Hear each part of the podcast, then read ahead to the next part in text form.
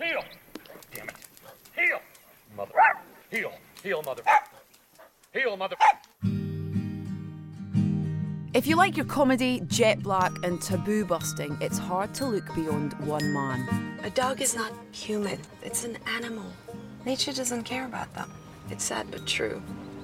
We're a dog's only friend. Todd Solondz is a writer and director who's forged a career exploring the dark recesses of suburban America. Having won the Sundance Grand Jury Prize with his debut feature, Welcome to the Dollhouse, he then gained notoriety for Happiness, which explores themes including rape, paedophilia, murder, and suicide.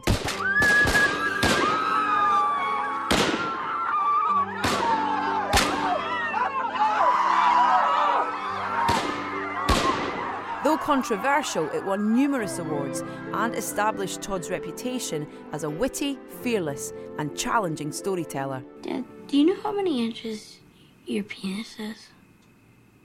Do you want me to measure?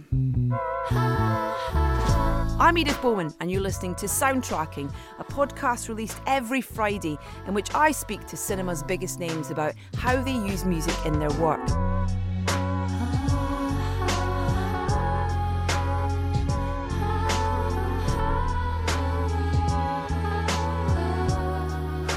We've already had the pleasure of Ben Wheatley and David Ayer's company and can look forward to hearing from Todd Phillips, Jon Favreau, and Richard Linklater in the coming weeks.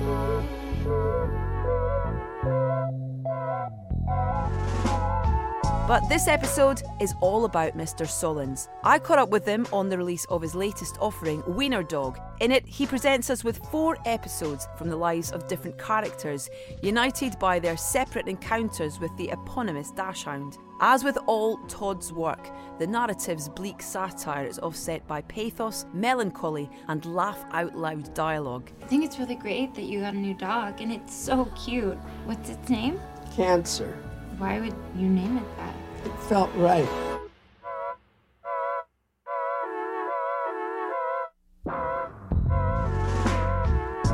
It demonstrates his passion for music too, featuring collaborations with Nina Persson and Devendra Banhart, who penned a song performed by a comic mariachi band during one of the movie's pivotal scenes. You'll hear that in a moment. But we begin with Wiener Dog's very own song, written by Emmy Award winning composer Marc Shaiman and lyricist Scott Wittman. It was inspired by a country great and plays during an old fashioned intermission in the middle of the film.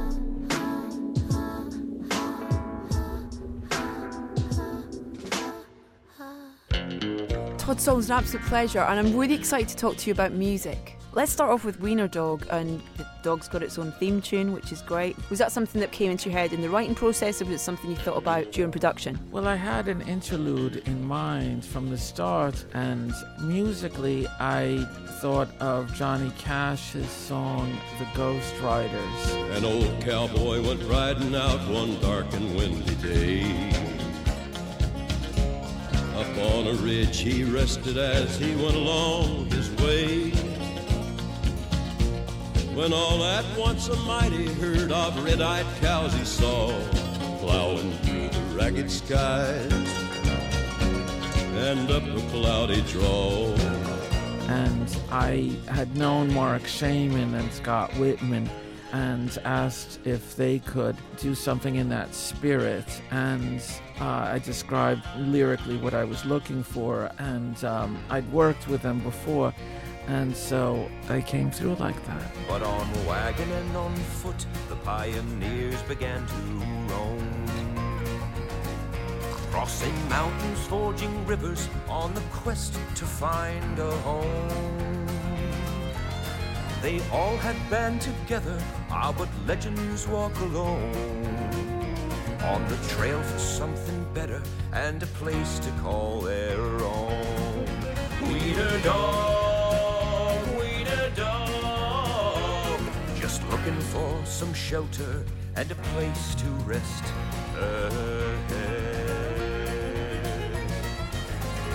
It's wonderful how, with you and with all your films, the characters drive the story on. When you are thinking about music with your films, where does music fit? It's funny, it, it depends on the movie. Some movies I know from the start what I'm looking for musically, and others I find it, I figure it out in the post period. With this one, I had four discrete sounds because um, uh, there are four stories.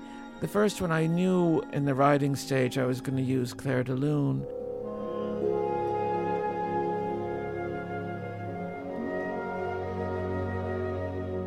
In the second one, I didn't uh, know uh, how that was going to work, but I knew Nathan Larson and Nina Persson and had worked with them before and um, felt that they would key into this, the, the quality I was looking for. So that worked out very nicely.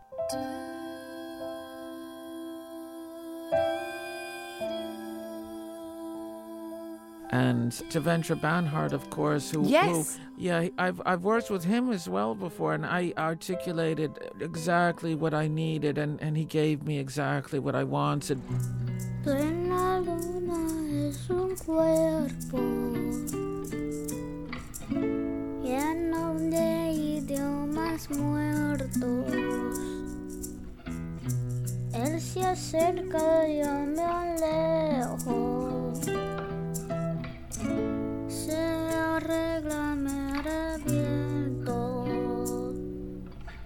For the DeVito section, I, I'd been thinking of him as a kind of Woody Allen like character sound, or Seinfeld, or Curb Your Enthusiasm as a reference, and so I came up with a Claude Bolling reference.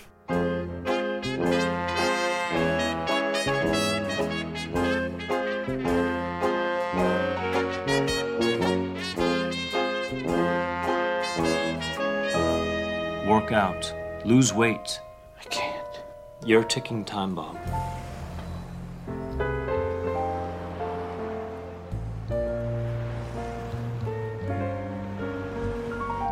and then had a composer which I discovered from my music supervisor. Uh, and when I came across it, I had a sense that this guy could come through.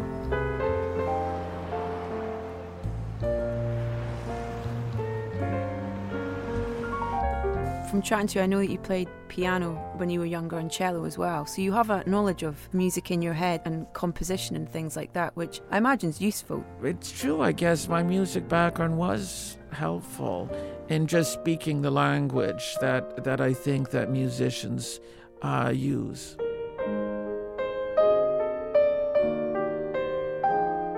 it's it's about finding the right balance and i love figuring this out but as i say with with each movie it's different yeah and uh, this one it was half certain things like devendra i knew i had to figure that out because i needed it before i shot and the rest i i found it I, I actually worked a lot with some temping, some Scriabin music, which was a reference for Nathan Larson.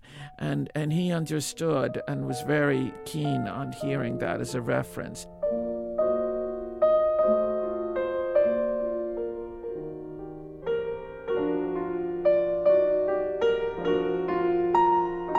I kind of felt that when I first became aware of your filmmaking, that you used music very differently to other people. There's no one really uses music the same way as you. It's very subtle. It's not overused. It's like a colorscape almost in a way. Well, I think when you, you use music, you want it either to accentuate something that's already there on screen and take it to another emotional level, or it can serve as a kind of counterpoint to what you see on screen. The one thing you don't want is just to repeat what you already have on screen.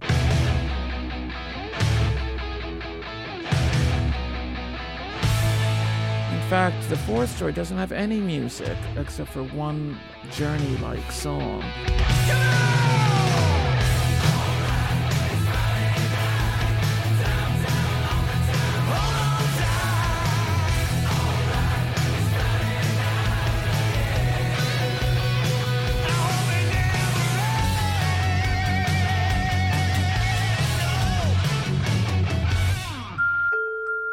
I love working with musicians. I do.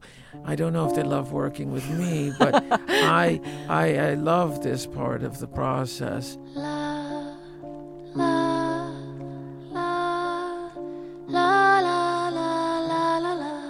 I love refining and, and articulating in ways with your composer your needs and the ways in which it delivers or goes off course. It's always a leap of faith, though, because you're talking in abstractions when, about music, and it is the most immediate emotional response that people have.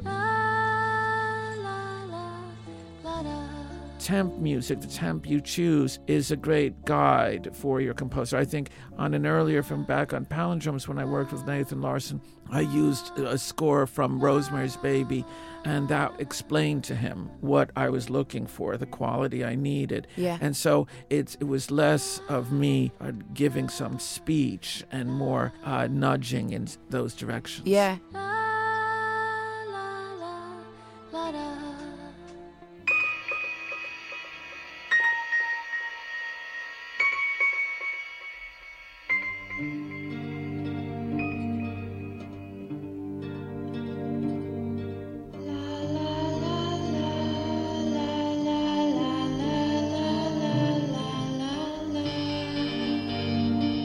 Mentioned Rosemary's Baby there. Is is that something that you're a real fan of? Is music, you know, in film as, as a film fan, as someone who watches films? I love a good score. I I love music I love, and yes, if I I, I think I, I may have said earlier, if I had the talents, I'd be a musician. I suppose the one silver lining is that if you're a musician, in some sense, it's your job. But for me, it's not a job. It's just all pleasure.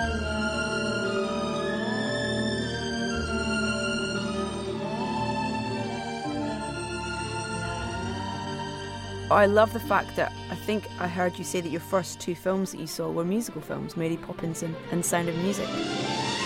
Very different use of music in film, but quite brilliant. Well, as, you know, as I, I don't know how, as a, a, a, little boy, I was taken to those movies at Radio City Musical. It was a big event. Wow.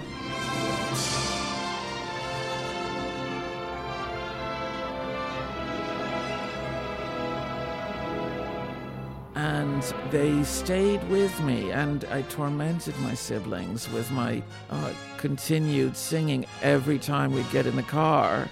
Just shut up. I just shut him up. That's what they would say. Cream colored ponies and crisp apple strudels doorbells and sleigh bells and schnitzel with noodles wild geese that fly with the moon on their wings. These are a few of my favorite things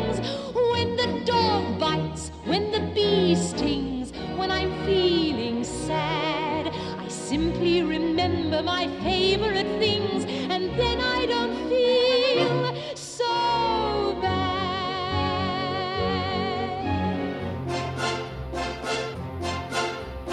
that was magical for me because I was not a cinephile. I was just a regular kid who went to the occasional movie that was a family children's movie, nothing that had any adult material. I don't think I was allowed to until I was off in college, you know.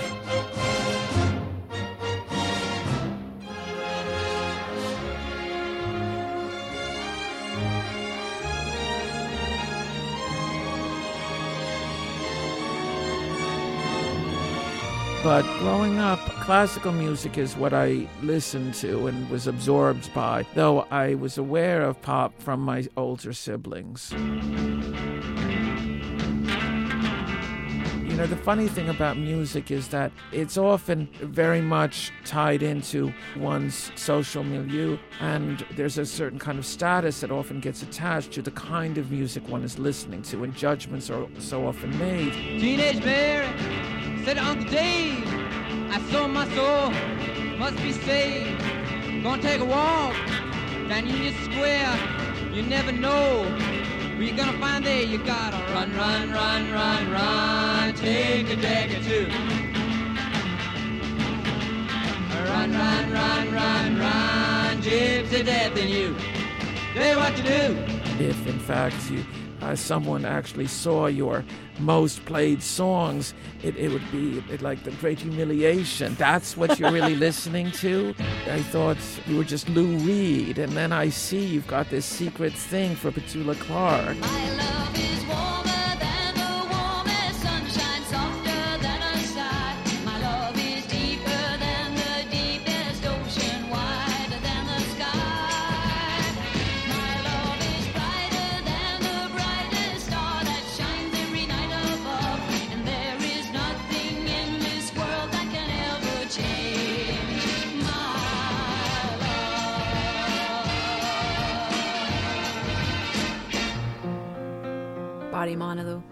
Mandy. What a Oh, I yeah. love that. It's one of those things where a song comes on and you don't even realize that you know all the words to it. I'm actually very bad with lyrics. In fact, I tend to be uh, so overtaken by the sound of the music. The music is so powerful. I could be singing some Nazi anthem, but I, I, I, oh, but I only realized it after the hundredth po- uh, hundredth playing. I said, "Oh my God, what is this song about?"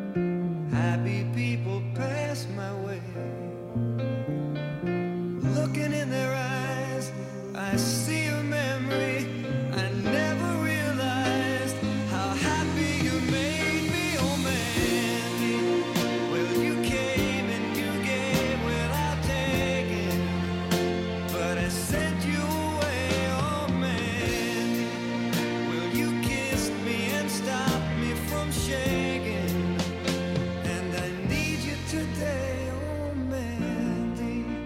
music has such a visceral impact. Yeah. You have to know that balance of lyric and music, what the audience is going to hear, and what's important, what they need to hear, and what they don't need to hear.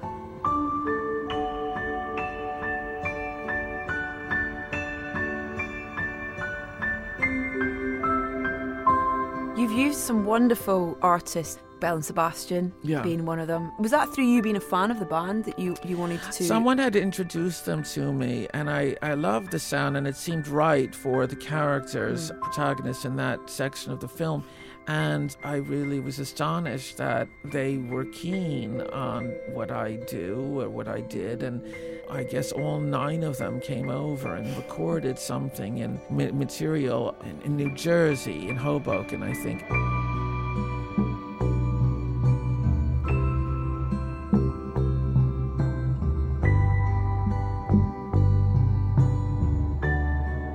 It was funny because they did compose a lot of stuff, and there was a difficult situation because uh, sometimes they would compose things that would be really wonderful, but just because I love the song doesn't mean it's right for, For the yeah. the movie. Yeah. And that was a difficult thing, I think, for them to appreciate. And I think we're a little frustrated because I would say I love it, but not use it.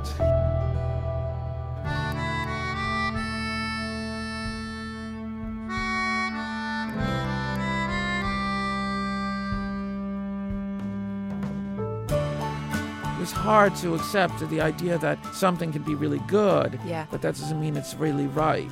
I'd love to have worked with Marlon Brando, but I didn't have the part for him. Uh, you, there are a lot of great people I love to work with, but if they're not the right person, not the right sound, Yeah. uh, then you can't use it. Doesn't make sense. Oh my God, Scooby. I'm so sorry. I'm so, so sorry. Don't be. Movie's a hit. I mean, ultimately, I got what I needed, and I'm happy with everything we got. But I think it was a learning curve.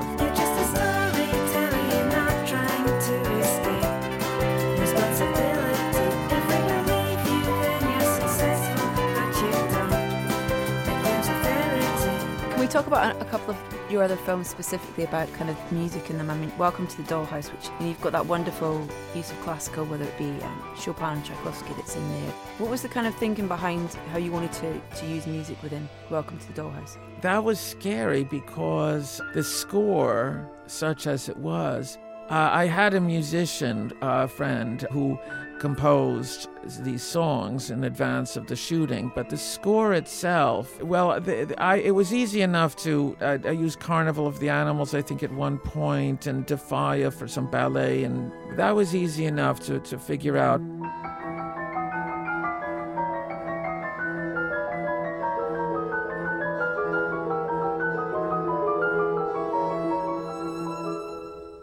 The score, that sound when Dawn Wiener's sitting alone on her bed, I needed a certain kind of intensity, and my composer just jammed it right there in the minutes before we were mixing the movie. It's always very stressful because I had no fallback, but she totally delivered. Uh, that was Jill Wisoff. But um, it's always scary with music. I've been lucky so far. Home? Yeah, but she can't play. She's punished.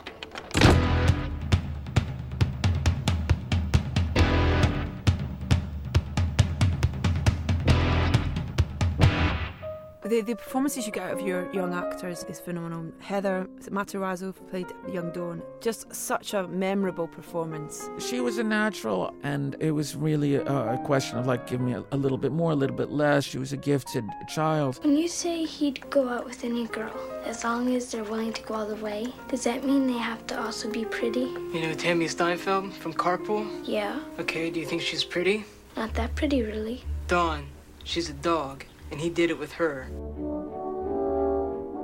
The one who played her little sister was not. But what I did at the audition was I found she could mimic a line reading. And that's what I had her do, in fact. So everything she did was a line reading that I would give her the line reading she would mimic it back to me. So, as artificial as that was, you would never know it because I just cut myself out. So, with every kid, with every actor, it's a different approach you may need in order to get something that's going to feel truthful.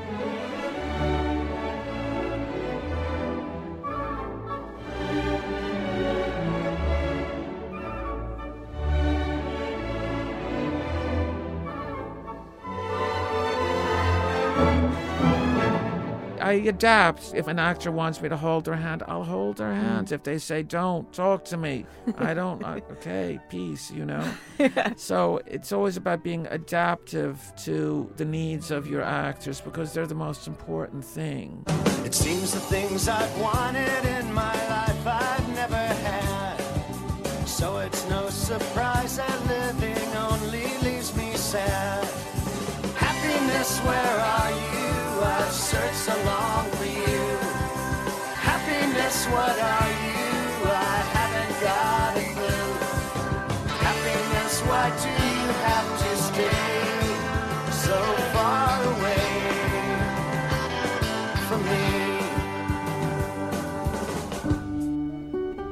Talk about casting and stuff, and Philip Seymour Hoffman's character in Happiness with his complete infatuation with the woman and getting that chemistry right. Is that an obvious thing straight away for you in terms of when you're casting it? Nothing's obvious to me. I, I, I feel there's so much luck. I, I, I go on instinct. I have material that I feel has a certain charge to it, and I have an instinctive sense of what these actors can bring. Mm-hmm.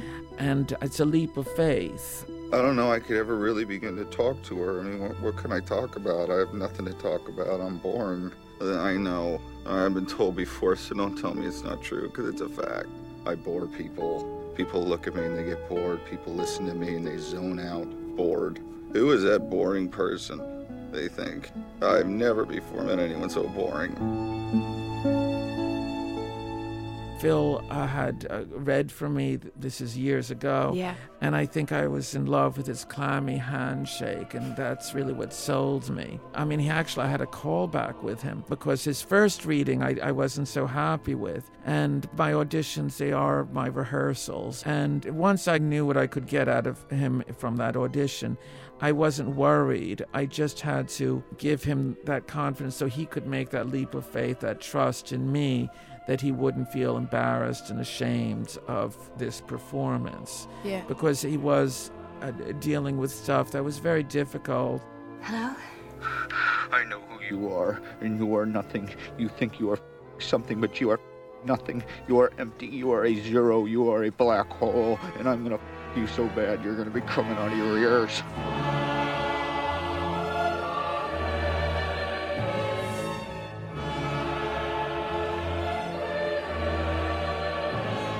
That's the thing, you have to embrace head on. And I say, you know, don't ever try to be funny. Leave that to me. I don't want irony from you. I'll take care of that. What I want is an emotional uh, grounding, truthfulness, and authenticity, all of that from them. Yeah. And and then I, I place it in a, a, another context, which which gives it other meanings. Yeah.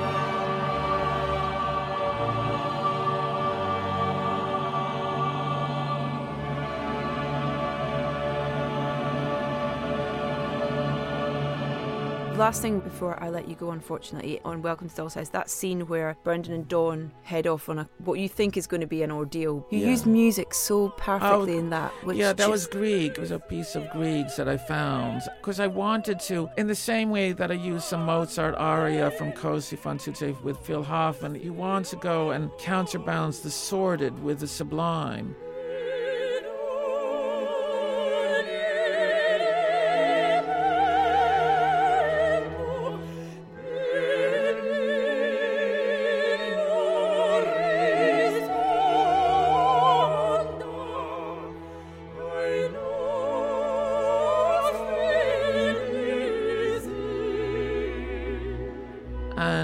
Here, this is a 13 year old kid who is threatening to rape a, an 11 year old girl. And so I, I gave it this, this very beautiful classical operatic sound. And it's that friction and that counterbalancing effects that really can be so beautiful. Todd, it's been an absolute pleasure chatting to you. Um, thank you so much for your time and thank you for Wiener Dog. It's an absolutely beautiful film.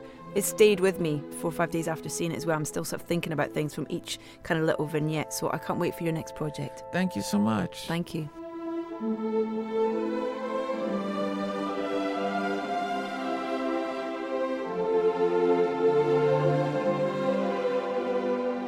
as used by Todd Solondz during Welcome to the Dollhouse, that Solveig song by Edvard Grieg.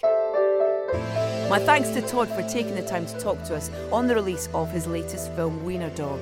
Now, you can find a track list for this show by heading to edithbowman.com, where you can also subscribe to this podcast so as you don't miss a single episode. We also have a dedicated Facebook page and Spotify account, which allows you to hear the music we feature in the order it appears. I'm Edith Bowman, and you've been listening to Soundtracking, our weekly celebration of music in film, out every Friday. For our next instalment, I'll be joined by the man behind the Hangover trilogy, Todd Phillips, whose new film War Dogs is based on the extraordinary true story of two highly unlikely arms dealers. He loves his music and is very entertaining.